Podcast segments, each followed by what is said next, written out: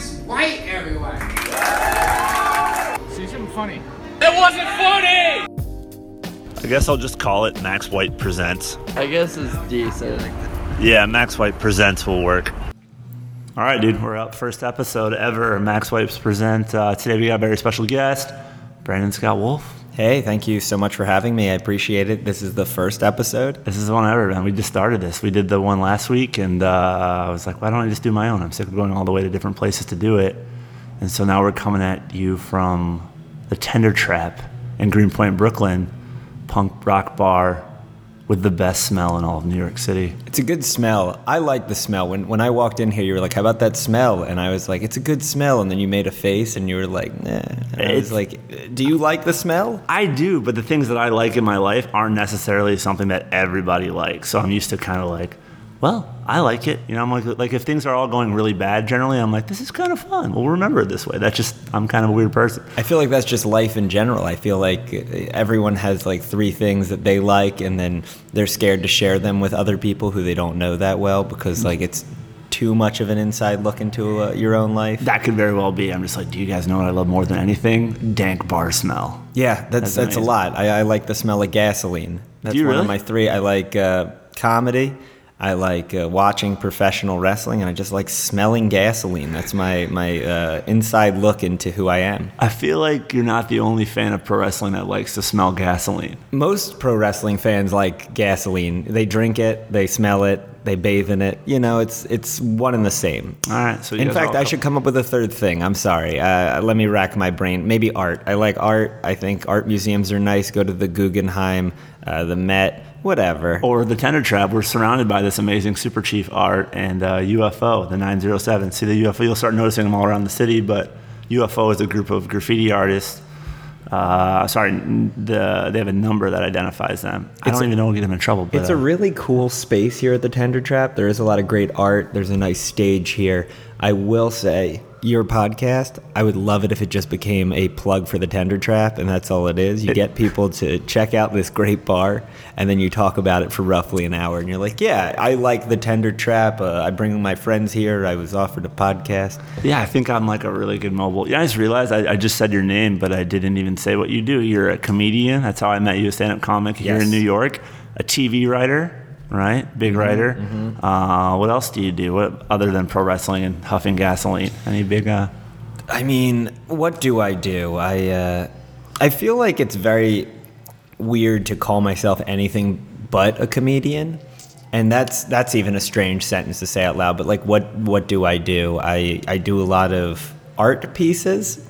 That's that's what people have told me that I do. I do things that aren't necessarily comedy. Okay, I give do me an lot of- example. Like so you're gonna mention right now, like your your knack for making amazing viral. Yeah, I, media. I, I've I've made uh, datebrandonscottwolf.com, which is the number one online dating site for me, Brandon Scott Wolf, and I've also made fightbrandonscottwolf.com, which is the number one online fighting site for Brandon Scott Wolf, and both of those have been written up. Both of, both of those have uh, appeared in places like Mashable, MTV News, the New York Times, all sorts of uh, different. You got a Maxim for the fight one, didn't you? I got in GQ. GQ, that's better than I'm Maxim. still, I'm still waiting on Maxim. I, I don't Do think people they've, still read they've heard about me. I think they do. I think I think Maxim is an important uh, an important uh, publication because it's not quite Playboy, yeah, but it's something. It's like uh, it's arousing. There's something. yeah, there. it's Yeah. like what you read before you're given Playboy. It's like the the trigger warning. Hey, check out what we got. Let's put it on the top of the stack in a bathroom. You ever walk into a bathroom and they just have porno magazines? Yeah, yeah, like for "Hmm, sure. Are people are people jerking off in this bathroom? I don't know. I think that people do that. It's like a. It's maybe it's like a little bit overcompensating. I feel like it's like, yeah, dude, I've got porn everywhere. Like, really? I don't know. It's uh. I think it's just a luxury at this point because no one is buying porn. I like uh, that, Actually, like just that. just shipped a couple skateboards to some of my friends that are Marines, and I always send them care packages. And I was like, I'm gonna go to the store and buy them some good old fashioned pornography in the form of magazines. Twenty nine ninety five for, For an- what? An issue of Swank. Swank. Swank. You heard of Swank before? I know Swank. Swank. Swank. I'm familiar with Swank. Swank jugs. I have it in my bathroom. I got a stack of these magazines, and on top there's a Maxim, and I'm like, "Who wants to jerk off? Come to my apartment." got I got that. I got this great bathroom full of uh, spank swank. It, it, it's, it ranges from white belt pornography, which is Maxim, to all the way black belt, which I believe is Swank. See, I don't think Maxim is pornography. well, I mean, what, what? Oh, yeah, I guess it's not. Every, I mean, everyone's wearing clothes. I wonder what, like, what's the limit of like what what becomes pornography? Like, is I it, think like, once a dry nipple humping? makes an appearance, I think that's a ah. classic line from Seinfeld. Oh wow. Once the nipple makes an appearance, then it's pornography. Then it's- but is that only for women? Because if a man is shirtless, is that pornography? I would say no. I would say I just think I, porn to me it doesn't do anything other than it's just pure entertainment. Like it's just so I'm every time I see porno I'm thinking and this is all I'm thinking is wow those people are at work right now. Oh, I, the the life of a porn star. It must be just horrendous. I can't There has to be a handful of porn stars who are like really going after becoming a star, like Yeah. the, the star part of the porn star, and then there's there's got to be uh, porn stars out there who are just like, "This is my job, whatever, I don't care." But like some of them have like a very sharp business instinct, a good mind. They're going to all these festivals. They're they're coming up with all these toys that they're putting their name on. They're selling their name, not just their, brand, name, their everything. Their an, like anatomical features. that Yeah, all those all are of that. molded to. Like Jenna Jameson, didn't she put like ten years of her career and now she's multi multi millionaire? Doesn't even do it anymore. I'm sure. I bet she's producing. I bet. Yeah. I, I, I think the most interesting thing of all of entertainment is when someone knows it's not my time to be in the spotlight anymore. I'm going to help others out. And then when you start helping others out and producing, and you're still making money, that's it blows me away. Could you see yourself doing like that eventually, or In will you always time. be creating? I, I think I think a lot of uh, comedy is, is different when it comes to that because you you can stop at a certain point and like help the next generation. You can you know direct, you can continue to write that sort of stuff, but you see people performing well into their 60s, 70s, 80s. Like Don Rickles. Yeah, Don Rickles, killing it. he's 80 something and he's still doing shows in Atlantic City on a monthly basis, weekly basis. I'm not sure what his tour schedule is like or I- his show schedule is like, but I can't imagine that that guy's been doing it for since he was like 18, right? I think he's been doing it since he's been a teenager. it's it's really impressive to, to be that old and still that sharp and selling out small theaters, large theaters, any kind of theaters. If you're selling out a theater, you're doing fine. I don't care what age you are. Do you think he uh, goes to open mics ever randomly? Just Never. shows up? No, that man, he would never do it. And if he did, he would roast everyone. It would be amazing. And What if he just how- showed up in the village and just started roasting everybody? And they gave him a light, and he was like, people would "Fuck be you."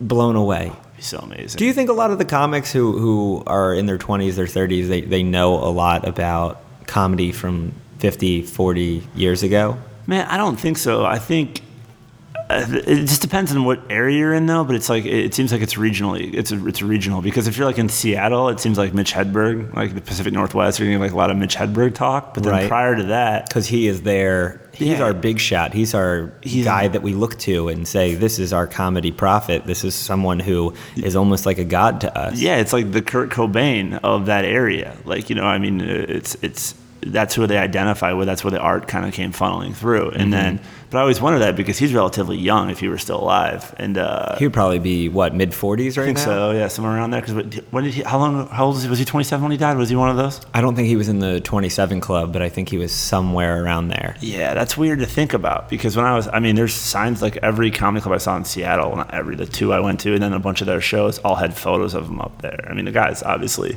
goes without saying, it's incredible what he does. But uh, in LA, you know, he, I'm sure he worked in LA, LA a lot as well as New York too.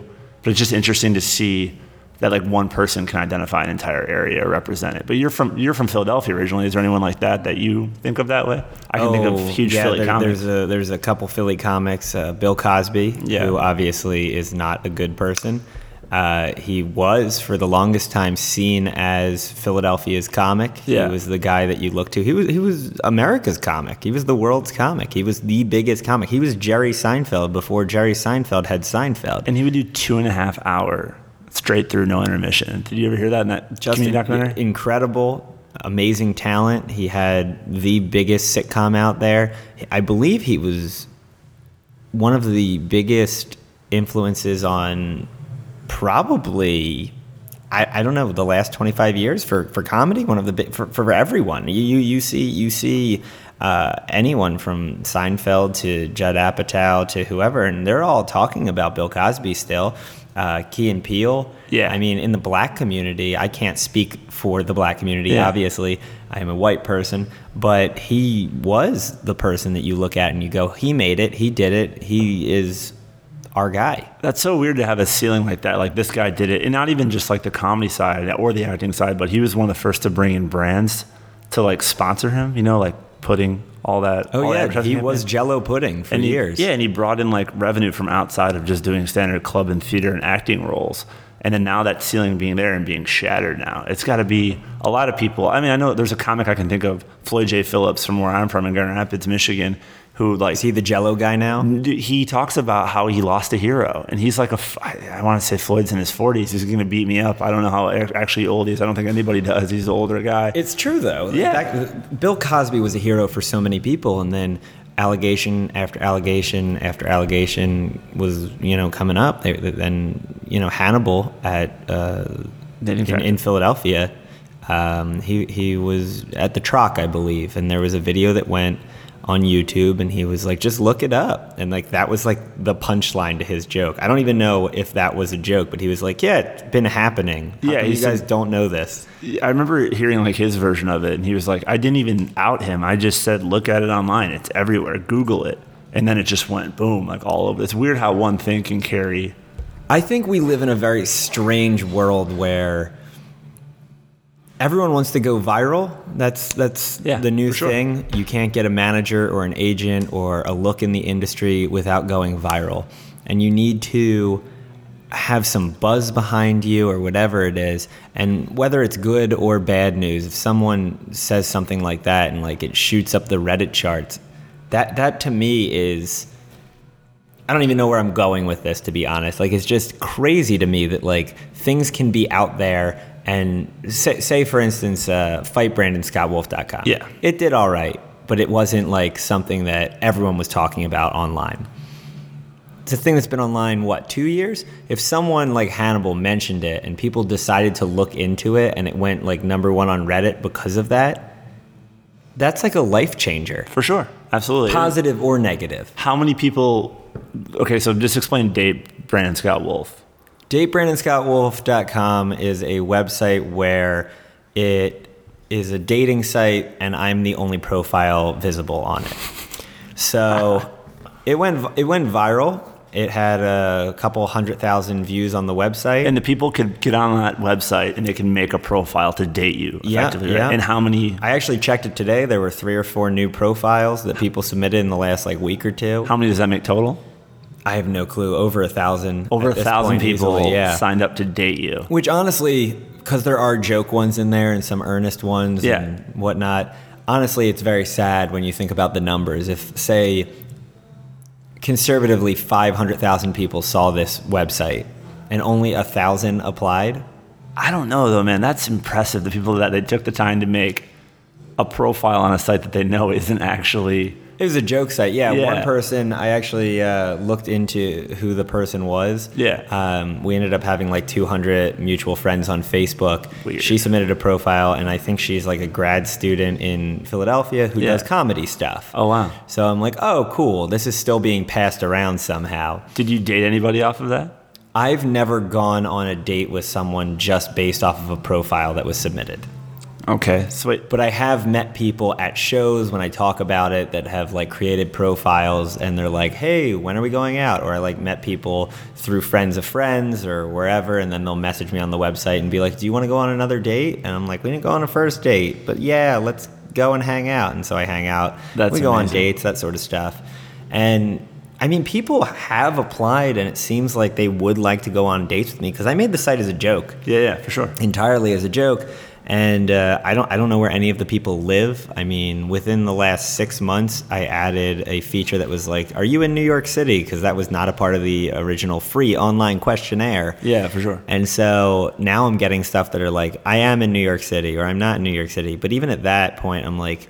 This site's been up for like two years. I haven't used it. Why should I start using it now? It'd be so funny. There's just like two years later, you start going through every single application that's been on there. Can you imagine how much money you would spend on coffee and dates? I would I would lose my mind. It would be crazy. To, is it is it primarily female? There's males on there Primarily too. I female. I mean, on the video, so I'm a straight white male. Yeah. Uh, for those listening, on on the the video that's embedded on the homepage, I essentially leave it ambiguous. Okay. I'm like, hey, I'm looking for someone to date. This is what I want. This is what I can provide. And that's that. I'm not like, I'm looking for my dream woman. I'm Yeah. looking for a wife. Nothing that specific. And then there's a secondary page that's like about the site, about Brandon, and it's a little description about me.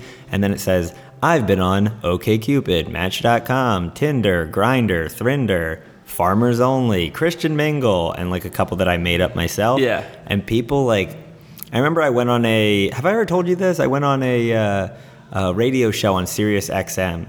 No. And the second the show started, they played a clip of my, my video where it's like, Hi, I'm Brandon Scott Wolf. I'm looking for blah, blah, blah, blah, blah, blah, blah, blah, blah. Okay. I'm the founder of datebrandonscottwolf.com.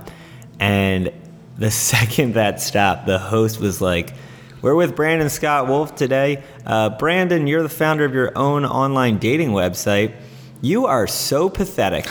you are a, a pathetic loser. And I was like, Wow. What is happening? And for a second, I just took all these insults in. And I was like, I'm a comedian. Do you realize this is a comedy website? And then the host was like, Oh my God, I am so sorry. I, I just thought that you were a regular guy. That I, that's a booking issue on my end. And then we just talked about comedy for roughly an hour. Wow, was he real nice to you after that? He was super nice, but it went from like, hey, because like, could you imagine if someone made their own dating site and it was like earnest? Yeah, for sure. Uh, It's very sad when you when They you, got to be out there. I, I mean, from what I hear, they are out there. Yeah, yeah. Because I know the Guardian, that publication, Yeah. they wrote up about. Uh, they wrote an article about this girl. I think she was in San Francisco, and she was like, "I'm really trying to find a boyfriend. I'm 28 or 29, and I'm trying to find love." And then they were like, "Here are some other online dating sites." That are just for one or two Yeah, yeah. individuals, whatever it is. And then mine was listed, and then there were like two or three other but like none of them were as well put together as datebrandonscottwolf.com. For sure. Mine was the only one with like a video that was like a hey, I'm honestly pitching this to you, and uh, mine was the only one with like straight up jokes. And from the serious guy's standpoint, from the person that interviewed you, could you imagine him? Because he just gets handed things to interview, basically, and he's like, Right. "Who is this asshole?"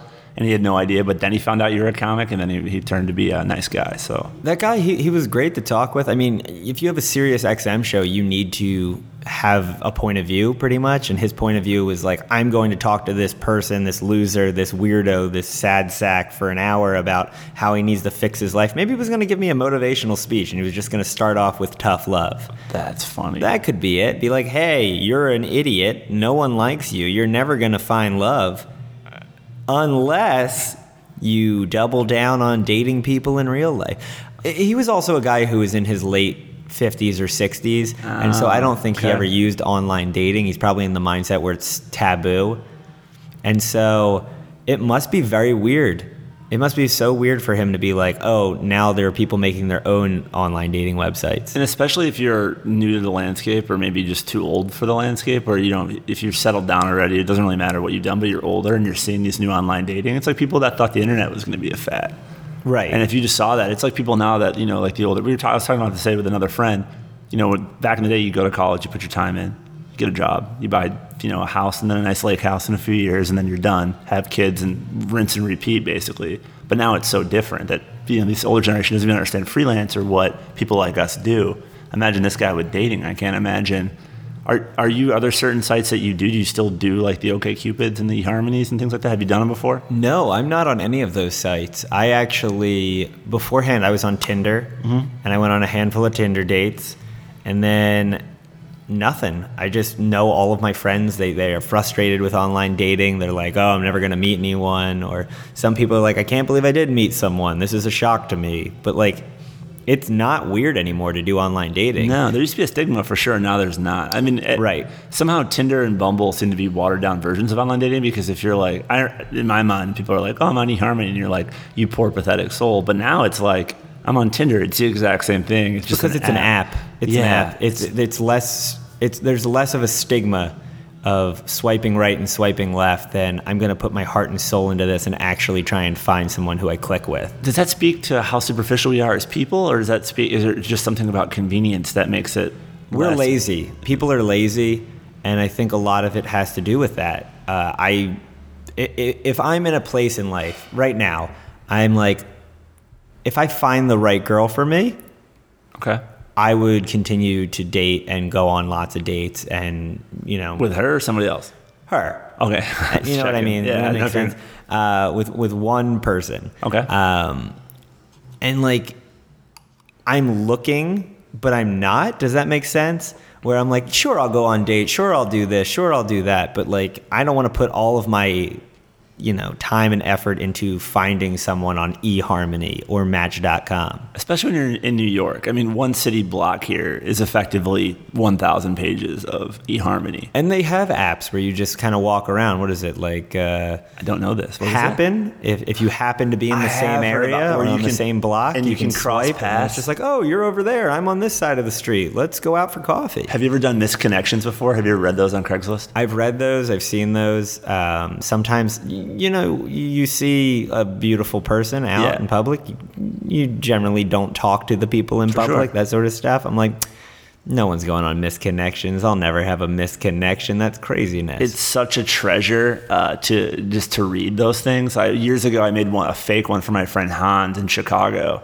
and I put on there like I wrote it from a girl's standpoint, and he worked at a salon and lived next to it in downtown, like on the Gold Coast in Chicago. oh, did you prank him into thinking that a beautiful woman? Yeah, that I was a barista at Starbucks down there, and I would just see him every day walking to like work, which What year was this?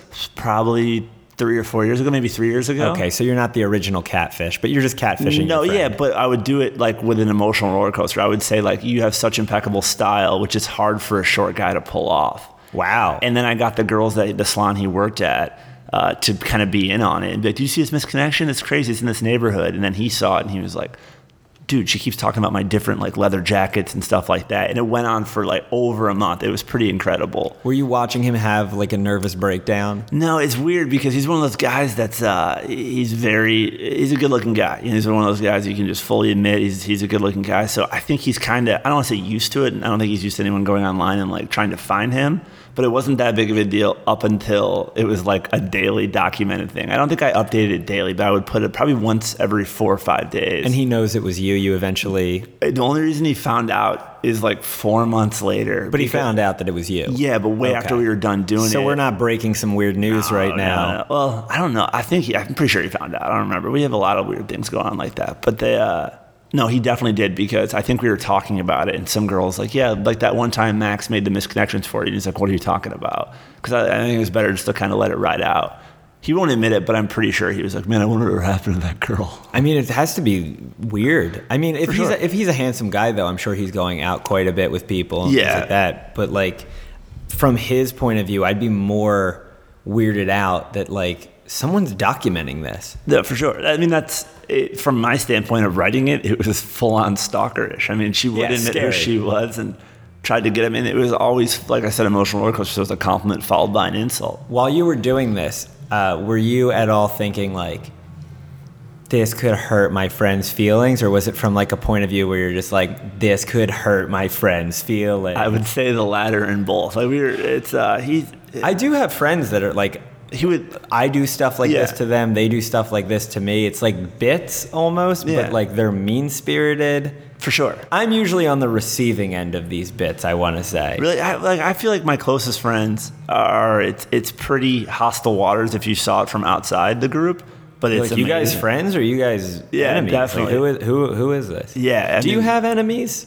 Not particularly. I don't think so. I mean, I'm- I'm definitely. I've been described as like love or hate before. Yeah. And when I was younger, I kind of used to like lean into that. But I think now I just don't want the drama of any. I don't think I've ever met a person that was like Max White. I don't like that guy. Yeah. Usually people just like you, or they just say like a nice thing, like, "Oh yeah, he was friendly," or like, Yeah, "Oh I- yeah, I, had a beer with him. He was a good guy." I don't know. I I think maybe it's uh, also too. I mean, with the landscape of like how we met and everything between comedy, like we're all performers, especially here. We're all performing like multiple times a night, and then we're kind of all meeting in that capacity. I have no clue how we met. Uh, we met How at Bushwick. Actually, the guys that have a show here now, the Bushwick Bears, Jericho and Graham, we Right, met did a show there, and uh, it was like the first week I think I moved here. It was in But, January. but we talked like months later as well. I think we then we were on another show. No, UCB because you hosted UCB, UCB, and I was doing the was. open mic, and then you came up to me after that, or we talked after that one. That makes sense. That's Yeah. usually how I meet uh, comics who are moving here, just at the UCB mic, because Yeah. like I feel, I feel like when people come to a new city, they want to find like the best open mic, and not necessarily that like UCB has the best open mic, but it's the UCB name Yeah. that draws new people in. I think it's up there as one of the best in the city. As someone who does open mics every single day, like as well as shows, I, I really believe that. And people are like, well, you only is it two or three minutes? It's two to three. So you get two to three minutes, and like, oh, you only get two to three minutes. Like, if you can't get laughs in two to three minutes, I've never understood what makes you think you can get them in five. I think one of the most difficult things to do, though, is to perform well at an open mic. For sure. I think that's harder than any book show. Yeah. I think that's harder than any any show you'll see at a, a comedy club that's a showcase. Anything that you'll see that's a traditional MC feature headliner. I, I just think if you're like 12th in a lineup of like say 20 open mic comedians, Yep.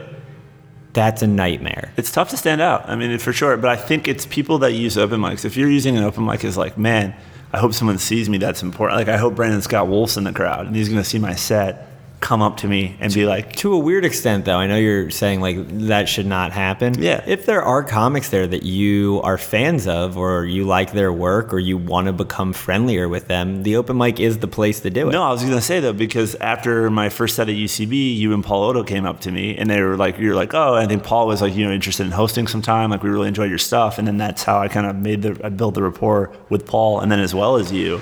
So I think it is out there if you, you know, I I just think that those things happen when you're never expect them to. Do you know what I, I think mean? I think the best part about open mics, and this is my uh, just my opinion about comedy uh, in general, just getting off the ground and whatnot, and Yeah.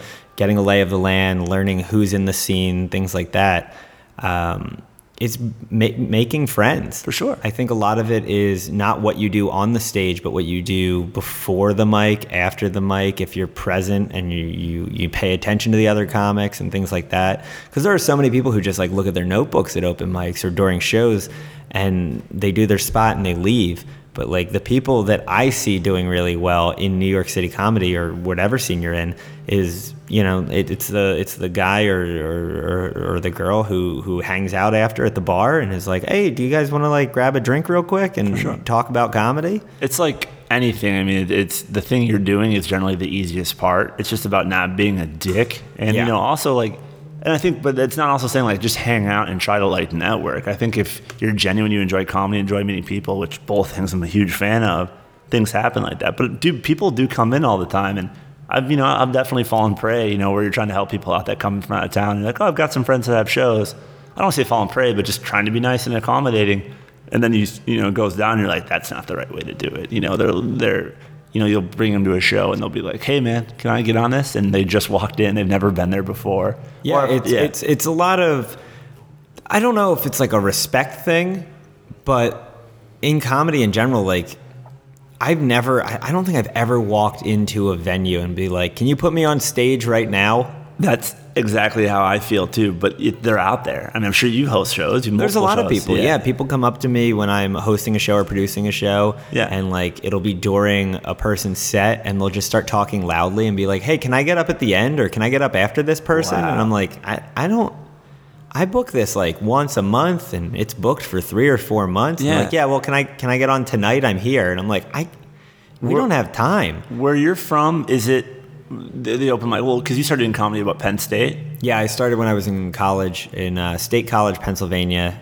I was actually hosting shows out of my apartment. Wow, that's cool. Yeah, so that's like how I just started. private parties and they're just like not private parties, but house parties essentially with comedy shows. Yeah, I was a junior in college um, when I started really going for it. Yeah.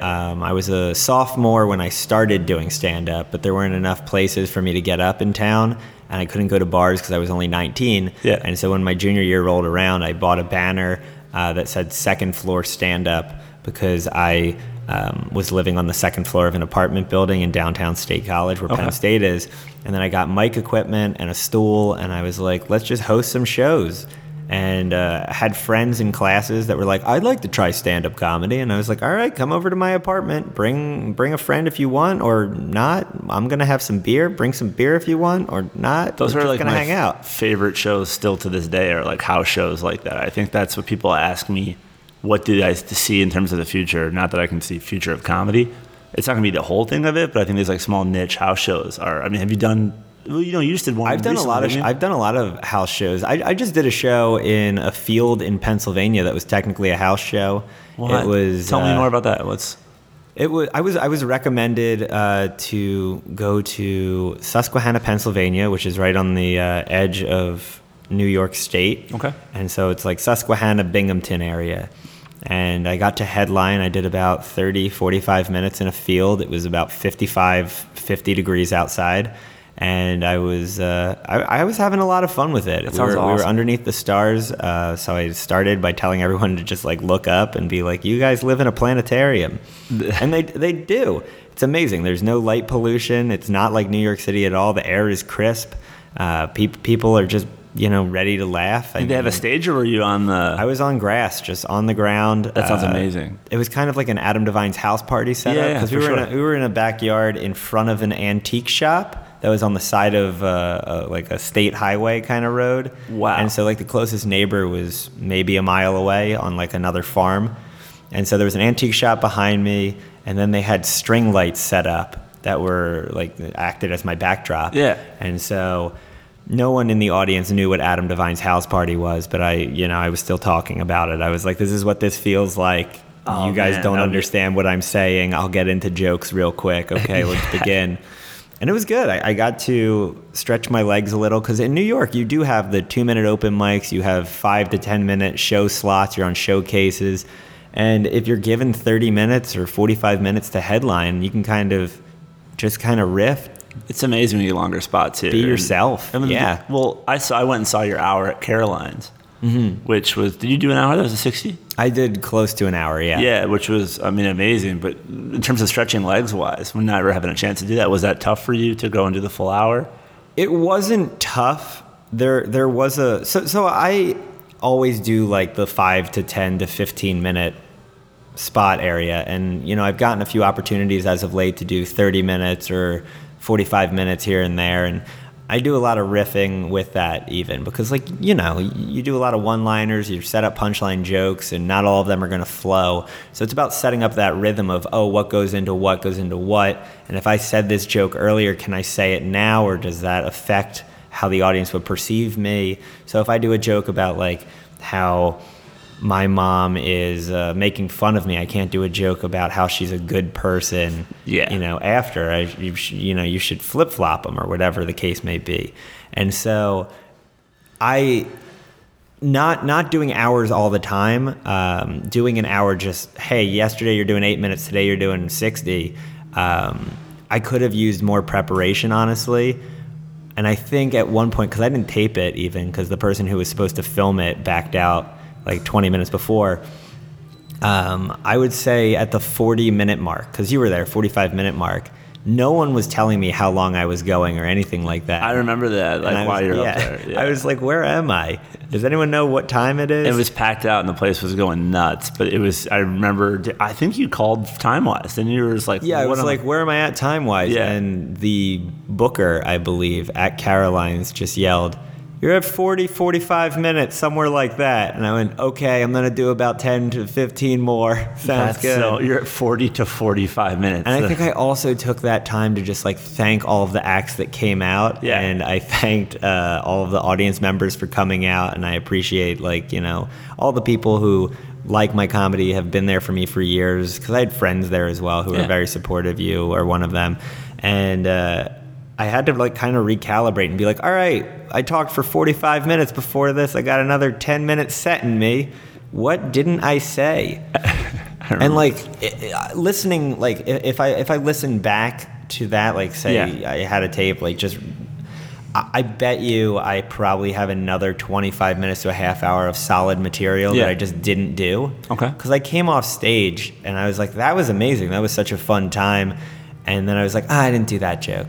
Oh, I didn't do that. That's bit." weird how that happens. Right. And stand up's the only thing where you can feel so good about something that you should feel good about, but then you walk off, and then five minutes later you're sitting at the bar or whatever, and you're like, damn it, I, the one thing I wanted to do, I forgot to do. It's always what it is. And I also, the, the week after my Carolines, I, you don't always have like a new closer. You know, you have like one joke that you really like saying at the end, and you're like, that's my joke. That's my closer. This is so good. It can only be the last joke. Uh, I can't say this in the middle of my set. I can't say it at the beginning. It doesn't make sense. I came up with a new bit that I've been using as like a closer maybe the week after my show. And I was like, ah, god damn it, it would have been so good if I was able to use that there. Do you ever have that where you kick yourself and you're like, that's one joke that I wish I could say during that hour? I think, I mean, I've never gone an hour, I've never gone over a hat, over 35, but they, uh, I can. Where, where were you when you did 30, 35? Uh, I was in. I've done it in. I'm trying to think. Michigan. We did. I did one like a private party. Uh, it was like Whose party was it? How'd it you was just there? some rich guys that wanted comics to come down and do a show. and he Sounds hired us. Yeah, and so me and another friend, uh, Guido Saltarelli, who's in LA now, um, did it, and uh, it was really fun. It was a good time. Um, at that point, I had no business doing 30 minutes, though. I mean, to be totally honest, but it's like one of those things in stand up where you're like, I could say no to this, or I could just prepare and try to get as good as possible. I think the absolute best stories are the ones where stand ups are saying, Yeah, I was booked to do an hour and I maybe had five minutes. Yeah. And so I just kind of talked. I riffed with people. I didn't have any jokes, but they liked it. They liked it. It was when, nice. When I first started, I mean, there was a huge chunk of my set list. I mean, it's not like I carry a set list with me, but in my phone or whatever, that was like bit, bit, crowd work, bit, bit, bit. Because I can, I you had a crowd work little Totally. I mean, I would note on the side. This is where you do crowd work. And the funniest part was like, I mean, it's in your phone or whatever, though, but it's it used to be. I don't want to say a crutch because I still love doing crowd work and I can still do it. But where I, like where I'm from, like uh, some of the older comics there, like one I could think in particular, Stu McAllister is like a kind of OG comic. you from are naming names, and I love that. I know. I will. th- They've been so valuable to me when I was like, especially starting out, and I'm still new to this too. But he was like, "Dude, you you know, let's hear your writing. Like, your crowd work is like you can do it or you can't type thing." And and he's. I'm not saying he's right in what he's talking about, but had it not been for him, it would have taken me longer to get good at writing. And I'll give you an example. When I first got here, the things that would work in like clubs that I've been doing. When I first got to New York and like went to like the Creek, right? Like, not I was just bombing every night, and I was like, "What?"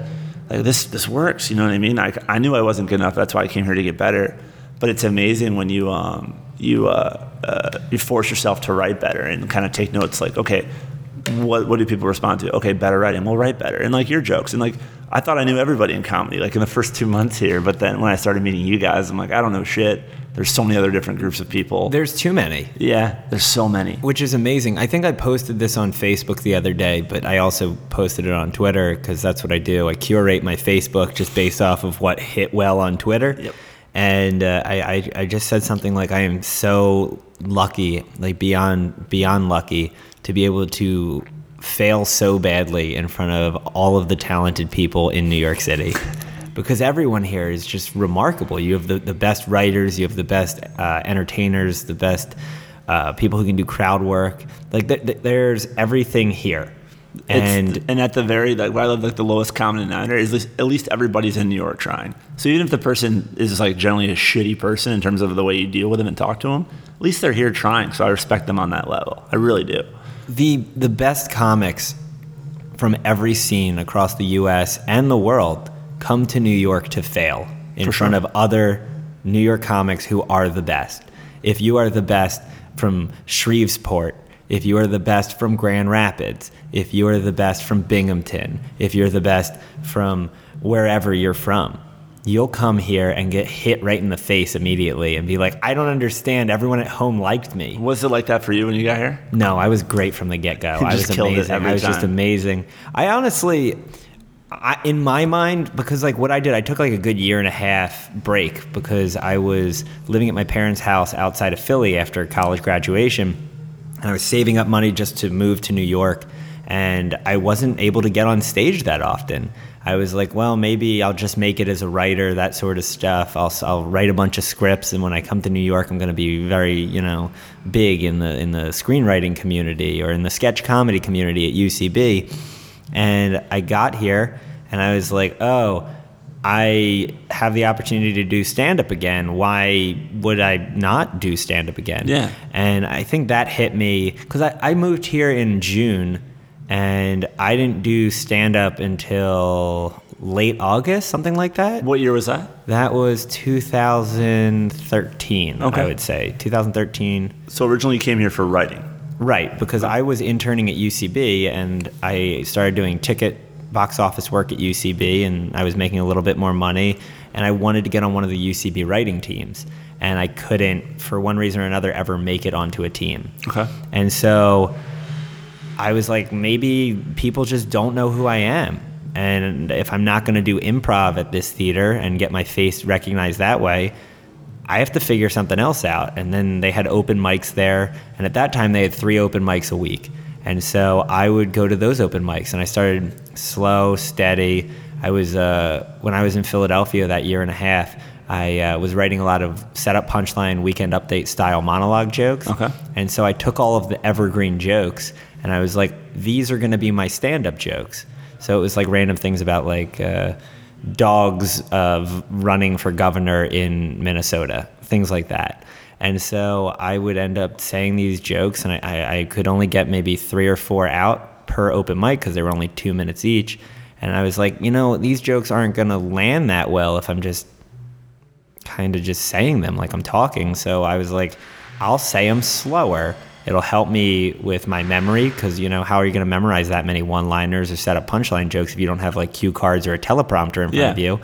So I developed this cadence for, you know, that, that reason. And it kind of did well. People were like, he's talking different. He's not talking the same way as me or the last comic or that comic over there. It's like the rhyme and meter of, of essentially yeah your art. and so people started paying attention to me just based off of that and i already had a weekend update credit because i was successful in becoming a freelance contributor that's the title of people that send in facts and jokes to update and, And so, that was what year was that that you did the SNL weekend update? You contributed. To I did that. weekend update from 2012 to 2015, I believe. It was three seasons, and it, it was great. I, I never got a joke on air, which I always wanted that. You know, just to watch Seth Meyers or Colin Jost at the or Michael Che at the, Yeah. the end there uh, when I was writing for it. Um, say one of my jokes on the air and I never I never got the opportunity to get that email on a Monday from the producer just being like, "Hey, you got a joke on the air. Here's your payment. Thank you for submitting. You did a great job." I got several emails that were like, "Hey, your joke got to dress rehearsal this week," or "Hey, your email got to the Friday night reading." Which is like the second and third cuts, that sort of thing. So they would email you Monday about what happened previous taping on the Saturday for Right. Saturday Night Live. Okay. So what's it like now? Were you now you're not in a write for people that don't know how this works? Is it so you're not in a writing room? You're just submitting these from your laptop wherever you're at. Correct. So I would end up uh, writing five to ten jokes a week, and then I would submit. And I was like, uh, cross your fingers. Maybe you'll hear them say it on Saturday night.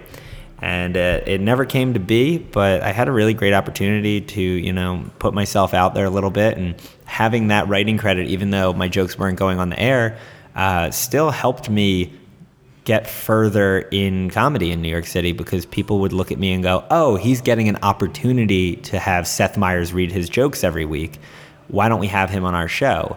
And that really propelled me. And that that the best part about the weekend update gig that I had was that it kept me writing every single day. Short jokes, quick jokes, jokes that like were under 140 characters. It was Yeah. it, it's essentially Twitter, but you send it in and hope To Seth Meyers staff. SNL will say, Yeah, yeah. absolutely, yeah. And so uh, I, I had I had a really really good time with it because I used ev- all those tools that I learned: how to write quick jokes, how to write jokes fast, how to write jokes uh, for someone else or for myself. Maybe I was writing these jokes and I never had Seth Meyers' voice down immediately, but it helped me get my voice. Do you write in the voice when you're writing for those certain people that are maybe? Are you just like, what would I do if I were them? How I try my best to. I know I, I've submitted packets for pretty much every show that is in the SNL vein when it comes to like late night or the Tonight Show. And I'm like, would Jimmy Fallon say it like this or would Jimmy Fallon say it like that? Briefly, So- could you just describe for people that uh, what exactly is a packet?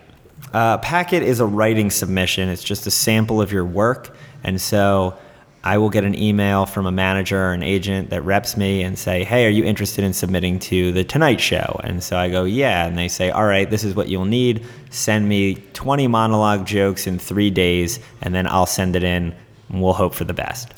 Now, when you're writing those, is it something you're like, okay, this just opportunity came up. You're going to start fresh, or do you have a catalog of old ideas that you kind of punch up, or is there? I usually start fresh, and I, I kind of have to because obviously it's Topical. monologue jokes. They have to be topical. Okay.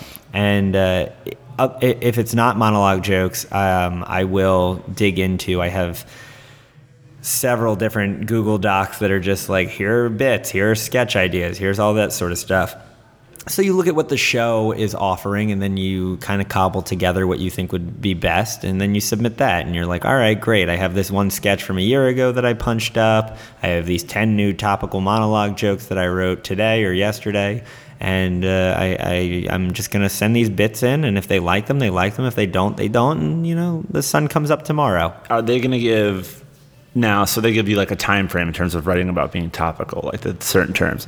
Because I think a lot of people, especially like one of the reasons I wanted to start a podcast, ones I've been on or you know even listened to, they talk about like A when they first started, and then like Q where they're at currently. But there's nothing in the middle in terms of like what are these terms they're using. You know what I mean? It's you would think with like just the sheer amount of information out there. The middle is the most important part. I, absolutely, it's the guts of it. But for whatever reason, and, you know, I could be completely naive and just sound like an asshole. But for, I, I try to study this stuff and try to find this stuff. I cannot find a lot of. I think a lot of it has to do with uh, secrets of the I can see industry. yeah. Of how'd you get this job?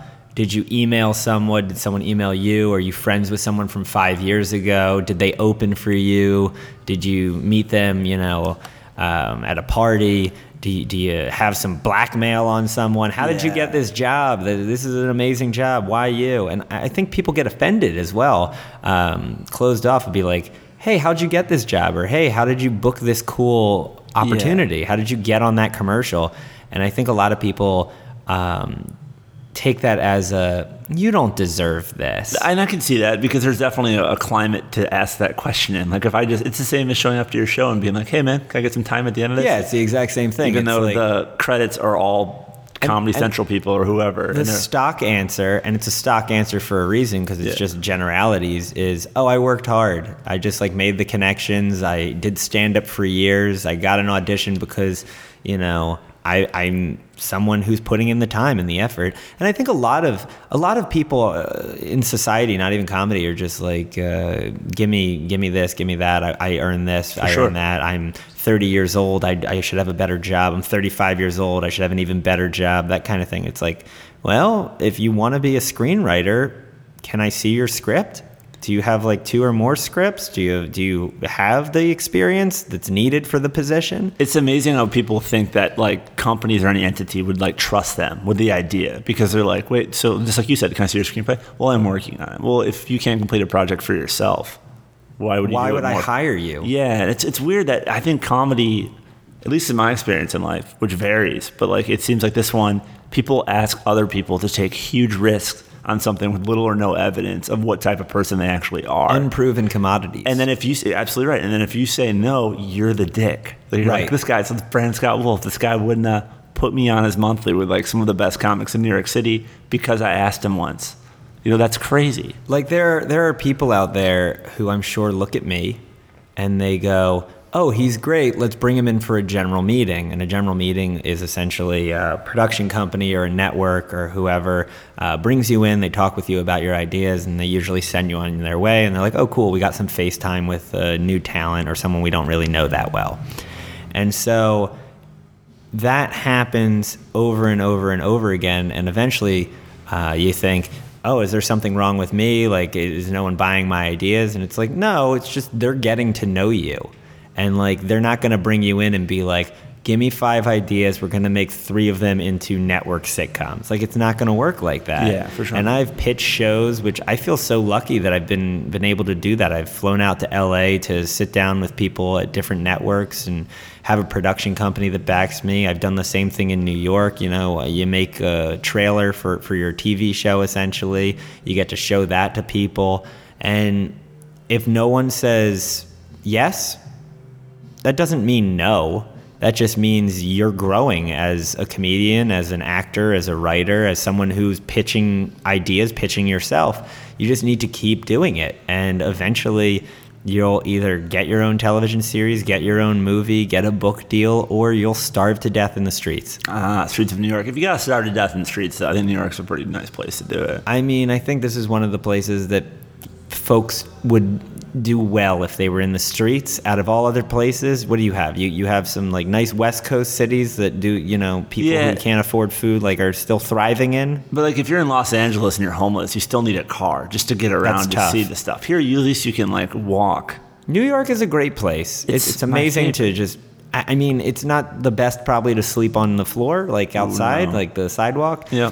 The sidewalks are they floors? Floors need to have a roof over there. I think they're know? they're probably floors to certain people, like you know, one man's trash, another man's treasure type thing. Like, Mm-hmm, uh, I mean, I would say homeless people probably have balconies, but to us, it's just like a stoop, maybe that they're sleeping on. right. Just It's all. It's just the language people choose. Yeah, oh, it's like what makes them feel better about it. I feel like at least homeless people that I've met don't use the word man cave, and that's why I like them better than people that use the word man cave. Right, man, man cave is uh, one of those terms that usually you either bond with a person or you say, "I don't want to be around Jeff anymore. No, I I, don't, got- I don't like Jeff." Fuck Jeff. I can't. I, Jeff Says man cave a lot. His kids barely have shoes, but he has a sweet man cave, and it's Exactly. Like, it's like, nah, I don't know Jeff about that. has to go kill himself. That's how I feel about Though Jeff. it would be nice to have a basement, a basement with like a good TV and a space to just hang out. That'd be amazing, but why do we have to name it something? It's like well, it's so weird that Americans own less stuff now, but they name more things. I guess less real estate, but they they have to name more parts of it. What is that?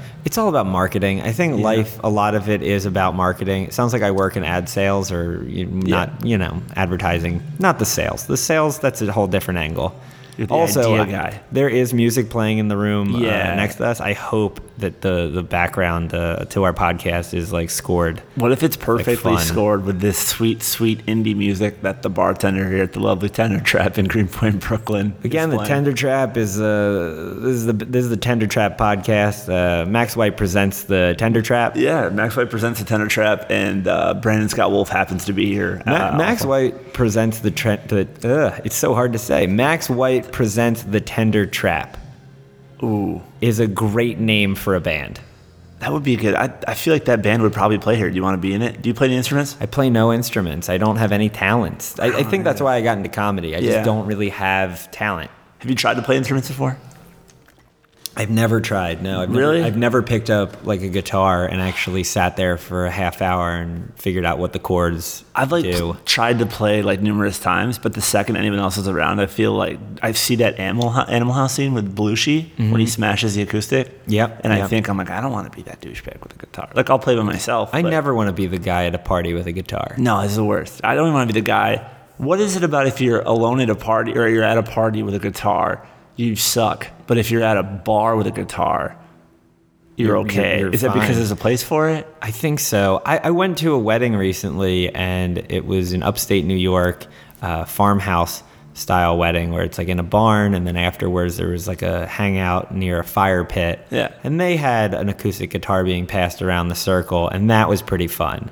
But it wasn't like hippie, like we're gonna hang out. It was like, who wants to play, you know, jumper? Does anyone know how to play jumper? Damn. No. See, I, All right. mm, I don't know if I could do that. I think I, my skin would crawl. I would have to. It was like- fun. It was good. It was everyone, good? Everyone Okay, was yeah. everyone was drinking. There was I try to be open to those experiences, and I'm not even a cool person, but there's certain things like I can't. Do you not think you're cool? No, Why I don't why not? I just I don't I, I just think I'm very like I'm contrarian. You know, things that I like.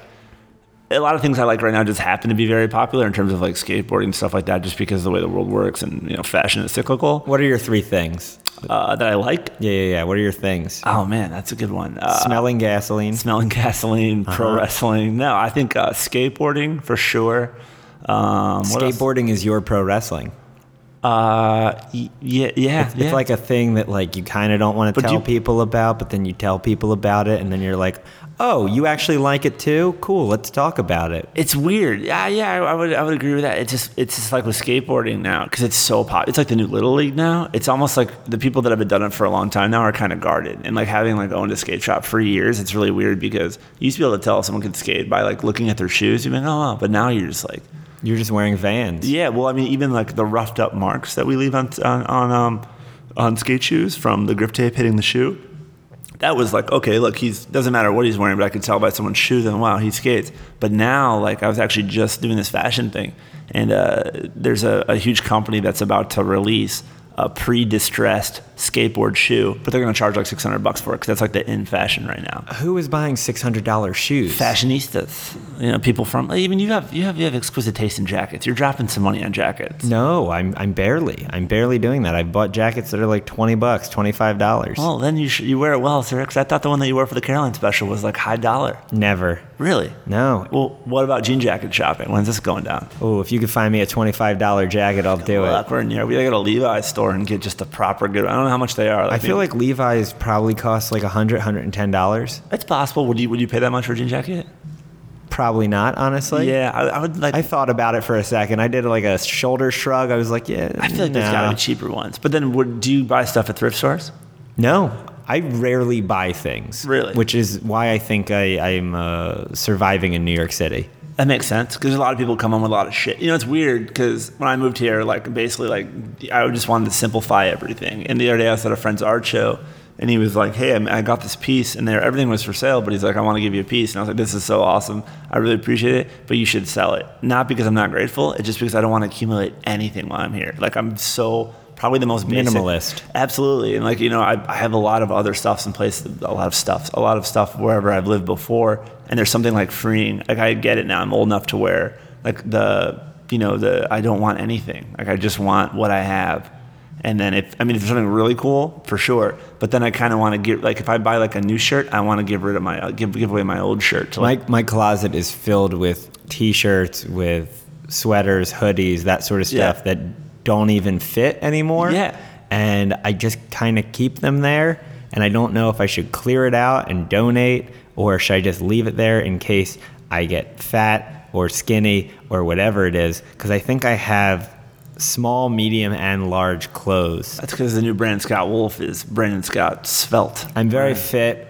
I, I think I, I think it's kind of fun to fluctuate in weight and sure. be like, oh, not that like gaining weight is good or losing too much weight is Yeah. good, but like when you dig through a closet and you're like, I remember these shirts. These shirts are great shirts. I'm gonna wear the shirts. And then you wear the shirts and you're like, I can't believe I fit into these shirts. And then you just say shirts a lot while you're on a podcast. Do you have like your skinny jeans from like back in the day? They're like one day I'll fit, but you got I do. I fit back in them now. Wow. Which is, I, I'm wearing pants right now that are too big for me. That's is that a good feeling? You're just well because like you've dropped. significantly laundry since, day. since I've known you. Yes.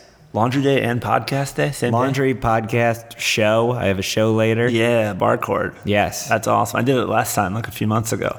I like that show in particular because there are no expectations Yeah. and you can kind of fail openly. I think failing openly is the most important part of being a comedian.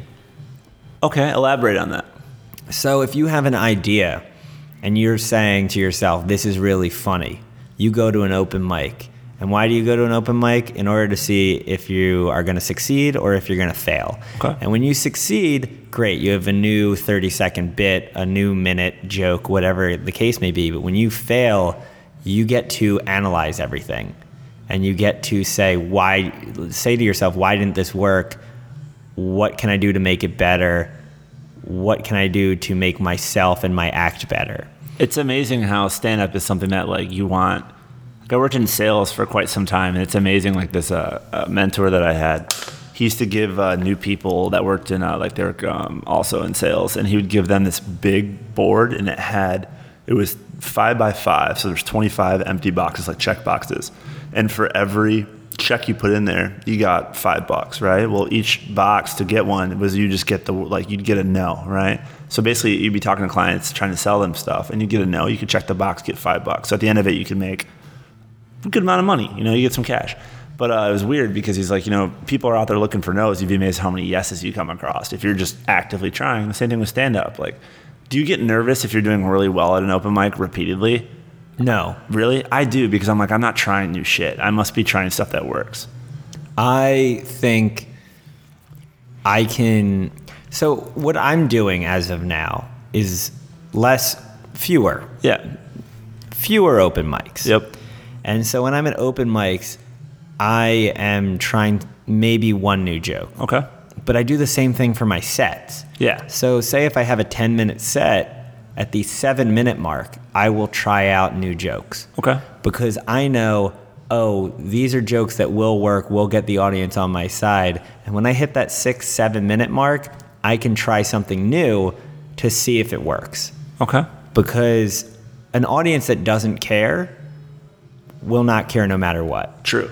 an audience that you have in the palm of your hand, you're going to figure out whether something really works if they're laughing just because you're still on stage and there's goodwill built up. Okay. Or if it's really bad. Because I've done jokes at the seven minute mark of a 10 minute set and they're just not laughing. And then you just move on to the next one and you, like, in your head, know that didn't work. That didn't work. Is it, it now when you're writing new material and trying new material? Is it weird when you do one that isn't? It's it's more of an outline than like a full neat joke, but you know it's gonna work, and you're like, that's gonna work. There's something there, and you always hear people say it on stage, but like, do you have that feeling, that confidence now? If you're like, there's something there, Sort of. or do you have everything finished and then take it to stage? Usually I have everything finished and then I take it to the stage because I like and finished in a sense where there is a defined punchline or there Okay. is something there that I know will get a laugh, uh-huh. Okay. elicit laughter because you want you want to go out there and you want to be good. And when you fall on your face, then you're doing something very wrong. Yeah. And so when you realize you're doing something wrong, it's up to you to correct everything and say, oh, this joke didn't work because the punchline was weak. I still like the setup. There's that kernel of truth there, a good idea. What can I do to make this better? Okay.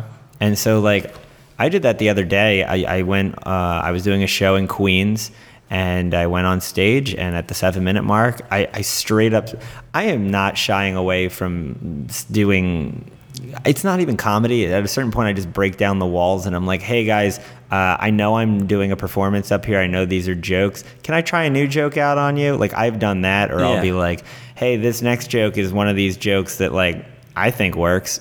And I'll just say that as, and I, I maybe that is kind of like I've seen uh, it work for you though, because there's no right way to do this, and I've seen it because it goes with your cadence and everything. I think like you more than anyone I know in the city. and That's probably why like I with like am into your comedy is because you, you build this like really interesting rapport with the crowd. It seems like it's like Team Brandon Scott Wolf at the end of it. Even when you like take chances and stuff, they're just like, "That's my guy."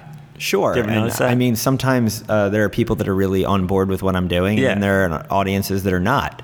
And I, I think that not everyone's going to like you. Yeah. So if you have a new joke and you're, you know, I'm saying this to myself at the seven minute mark, if you're going to try it on one crowd and they're not feeling it, try it two or three more times. But if it hasn't worked three times, that's not a good joke. You Yeah. really fix it. You're gonna move on, or do you shelf it I shelf a lot of stuff. and then I, I just have to be used for never or So at this point, uh, over the last three and a half years, I have maybe 50, 40, 50 pages of jokes that I know have worked. okay? And then I have about 75 to 100 pages of jokes that are untested or I've tried them out once and they didn't work and I need to revise them. Okay. And so I'm just building onto these two documents. And it's interesting pulling stuff from like a year ago and being like, maybe this didn't work once, but I can finagle it into something different because I'm also evolving confidence wise. That's how I feel. There's a lot of things that like maybe I can't tackle right now because I don't have the, the trade craft and the skill to do right now. But I'm like, you know, what, give me a month and a 120, 150 shows. I'll be able. I'll be good enough to talk about that. That's interesting though, because style wise, because you have everything like essentially in one database where you can kind of go back and hit. And I don't I don't make set lists anymore, which Yeah. when I was doing my hour at Caroline's, I read all of my jokes out loud to myself Okay. maybe a week prior. And I recorded 45 minutes to an hour just of me reading. And it was so boring listening back to the audio because I'm not doing it with any inflection. I mean, my Yeah. voice is pretty monotone to begin with, but like, uh, I was like, "There's no laughs here. There's no, there's no, there's no feedback from anyone. So maybe this could be like an hour and a half. I, I'm not exactly sure what Yeah. the joke to laughter ratio is for this, and uh, I knew that these are my jokes. Some of them are in five minute chunks. Some of them are in ten minute chunks. And I was like, there's no real order. There's nothing like that. So when I did the Caroline show, the reason why at the 40, 45 minute mark um, hit was because I was like, I, I don't time myself. Like, Yeah. no one's telling me this is 20 minutes. And like, I'm not on the road enough. I'm not hitting up all of the uh, clubs on the, the West Coast, you know, doing like the Irvine Improv Yeah, or the Comedy Flappers. Store, Flappers, whatever, whatever it is Yeah. Uh, I'm not I'm not doing that yet, and I don't know if I ever will. But like that's when you get a good hour, and you're like, this is my hour. Every joke kills. I know the order of it. I have them memorized. That sort of stuff. And for for my purposes, what I do and what I like doing is just five minutes here and there, you know, and just being like, cool. That ten minutes works. That five minutes there, that works. Is it? Are you? Do you subscribe to like the laugh per minute kind of theory of uh, cut out the fat? It just needs to be like bam, bam, bam, bam, bam, I th- I, I think at at the core of myself, I, I just know comedy is about being in control of a room, Okay. and as long as I have control of the room, that is that is what I aim for. Does that make sense? it does make sense. Absolutely. Like I don't care if the people are laughing. Are they interested in what I'm doing, and then are they laughing? That's an interesting way to look at it because if you do places here in town, which I can think a lot of, especially even the open mic scene, and the people are, you know, there's comics. Everybody here is busy, which I like. It- just because someone's not paying attention to you doesn't mean they don't like you. Like I used to get bummed out and see someone on their cell phone in the crowd, but you know, I think I I heard Bill Burr say this, but he was just like, not personally like on a podcast, but he was just, uh, he's like, people have shit to do.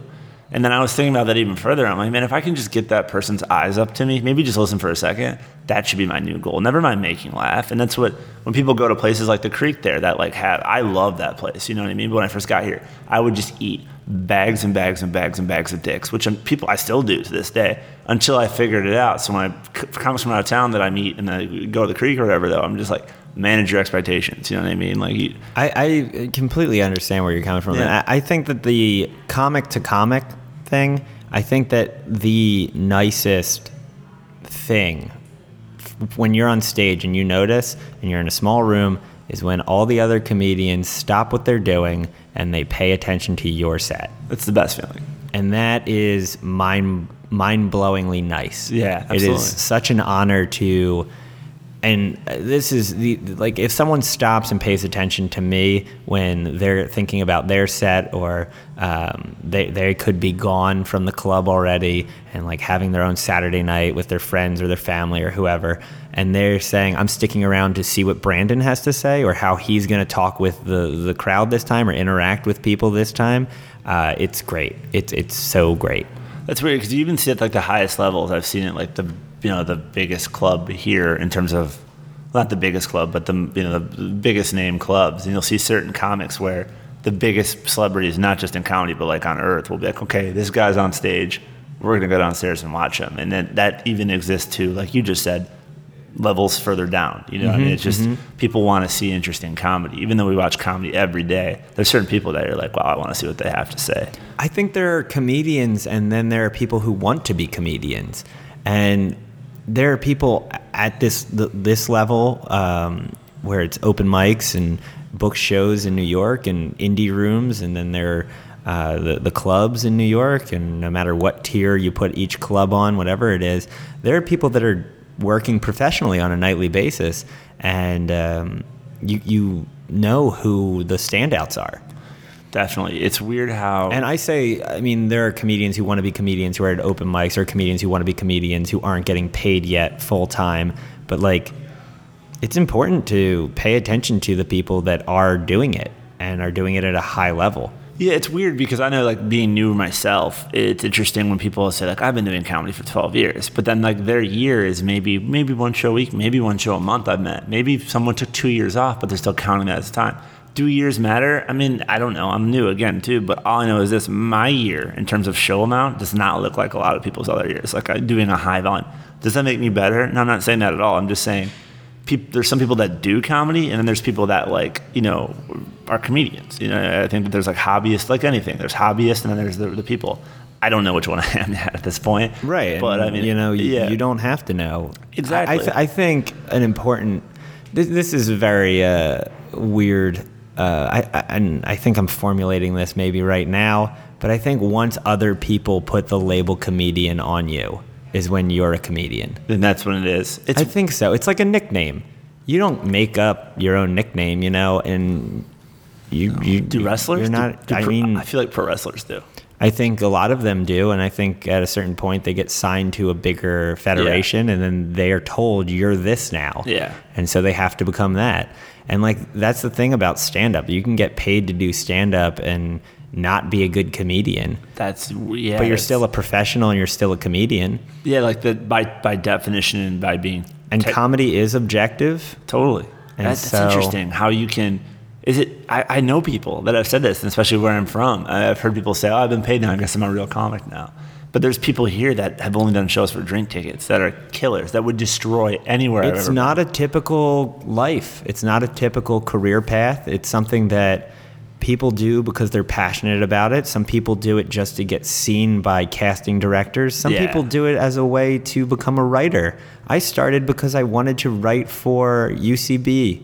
I, I, that's not even professional rank. That's like highest level college comedy. Yeah.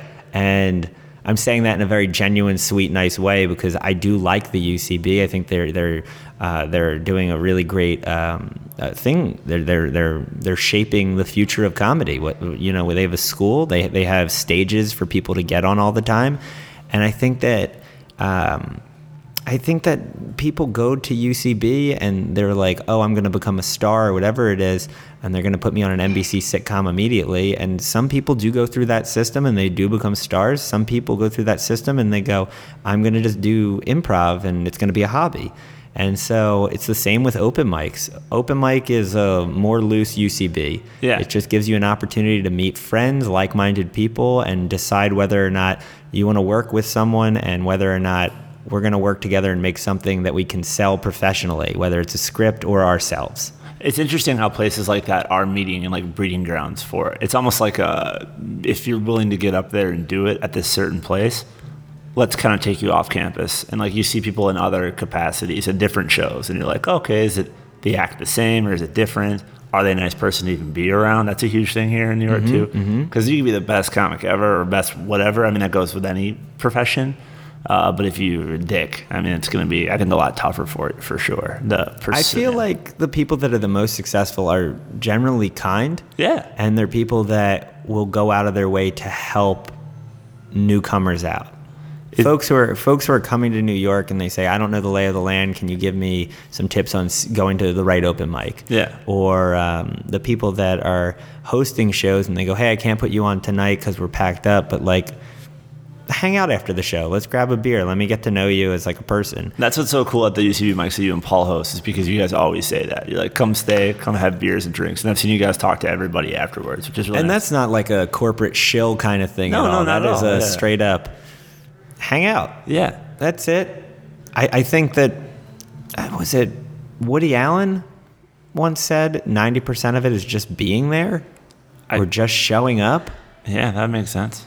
I could definitely see it. I would definitely subscribe to that because even if I'm not performing, I like being around comedy. And even if I'm like taking the night off from doing shows, which is, you See, know, you're very good about that. You will still seek out comedy even if you're not a part of it. Yeah, I like to watch and see different stuff. And even if I'm if I'm watching someone's set that I don't necessarily care for, I'm like, oh, I'm not really into it. I try to challenge myself to find one thing maybe positive. Because so many people are like tearing people down. You know what I mean? Especially There's no point. And I Yeah. mean, I'm one of those people out there who like isn't across the board nice, I'm sure. you're a dick. I'm a horrible human being, and I, I enjoy watching people fail. Absolutely. Uh, but that's only because I think they're going to learn from it. Uh, at the end of the day, though, you should be nice. Be nice to people. There's there's no reason why you should be outright mean.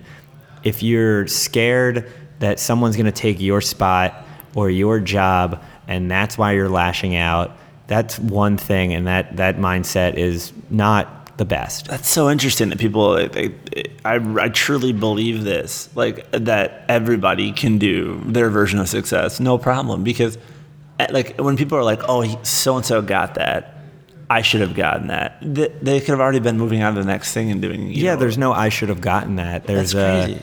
Maybe I'll get something similar in the future, or I'll get that in the future if I work harder, or if I hang out after shows and you know spend spend my time wisely. And it's interesting with like the this the, the terminology like that he got that. It's like I would I just kind of subscribe to the theory like I'd rather instead of get something like make something. You know, like I want to make like I want to make that like do make it undeniable basically where you know do your own thing come out that way versus everyone sitting around kind of waiting for like the depression remember those videos or that's videos remember those hd videos of the depression Oh, the Dust Bowl video. yeah, the Dust Bowl videos. But like you know, people waiting Were around on for the VHS? for the four job. I think it was Betamax. Oh, was well, Betamax.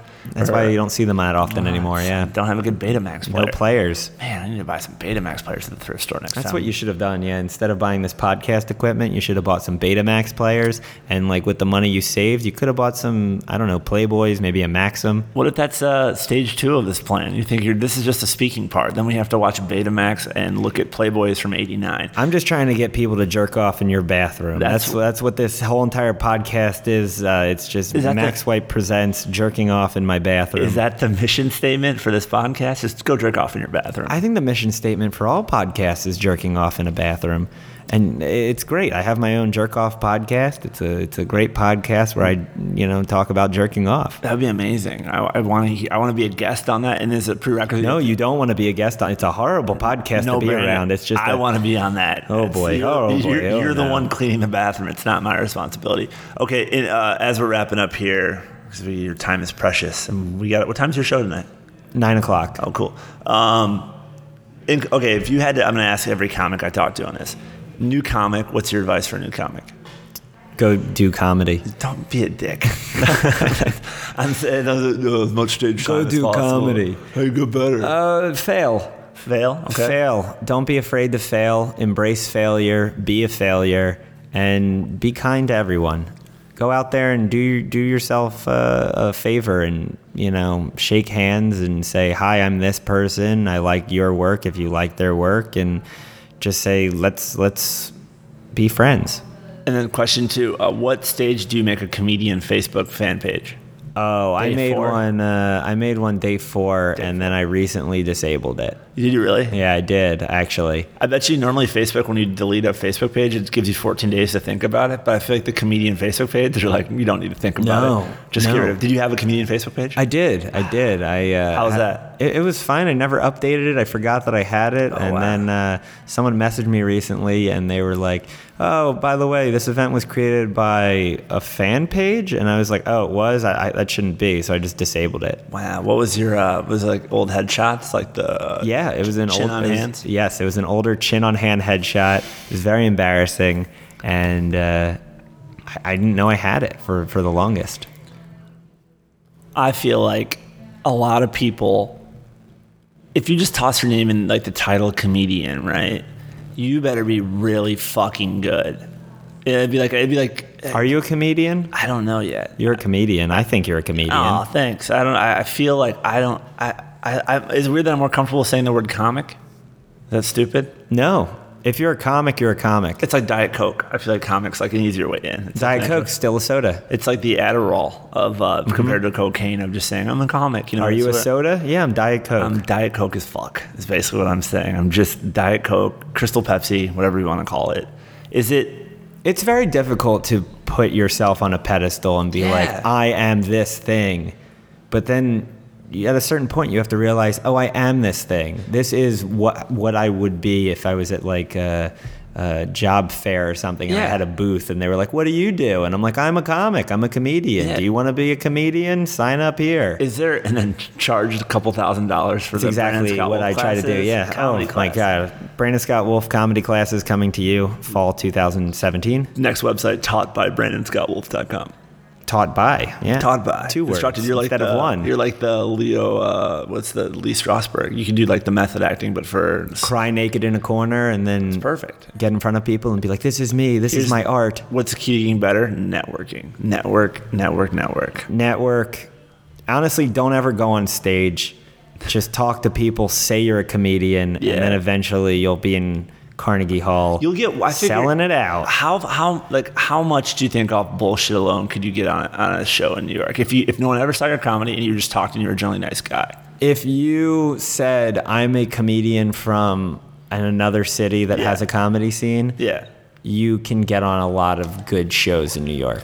But isn't it amazing that the second you take stage, people are gonna know if there's like any truth behind that? Oh yeah, it'd be terrible. It's a, it's a horrible thing to do. Don't do that. Yeah, yeah, for sure. But it's it's wild because there's not like uh, I think of like Harley riders a lot uh, Mm-hmm. in terms of like you can go buy the vest, you can buy the jeans, the boots, the cool bike. You can look the part, but can you back it up? Exactly, and so like, you can even like ride the motorcycle, you know. And people won't really know, but there's few things, and like skateboarding is one of those where you can dress the part, but the people are gonna know you're full of shit instantly when you throw a board down. Same thing with the comedy. It's Yeah, I can't skate.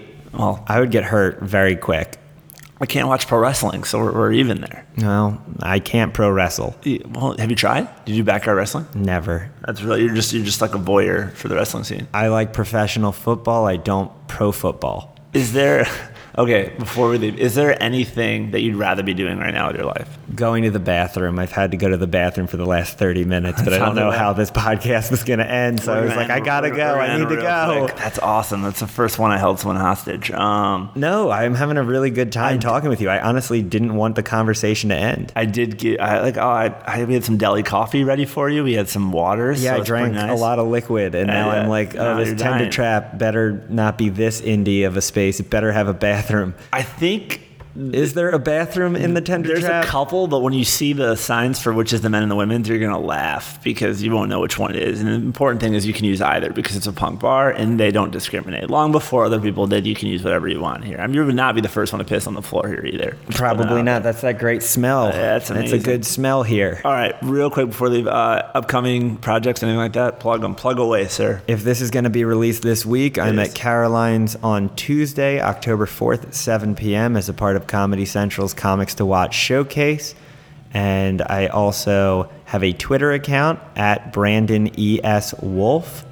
That's Brandon S. Wolf because Brandon Scott Wolf was unavailable. Son of a bitch. Also, if you search Brandon Scott Wolf, I show up. That's So good. That's good. I compete against a toothpaste. Max White is a toothpaste. Oof, crest. sucks. Not that I'm worth finding, but it's not good ones. And then also, what about um, what about the, the empty plates? Talk I have empty plates of NY. That's empty plates of New York on Instagram. I take pictures of empty plates and then have them talk because I'm mentally stable. and it was recently written out by NPR. uh, NPR, the AV Club, all over the internet. Good stuff. It's amazing how you found the per- well, we found the perfect thing where they just they not only uh, um, allow mental instability, they encourage it, and you make money off of it. yes, and that's why I know I'm a professional because someone at NPR said this comedian made plates talk, and I said comedian. Mm. It's like, okay. ah, they got it good though. Uh, anything else you want to talk about? yeah, uh, just follow my mom on uh, Twitter as well at Goulash Yum. That's G O U L A S H Y U M. She's a saint, and she well, I don't know. Is she still is she still Team Followback?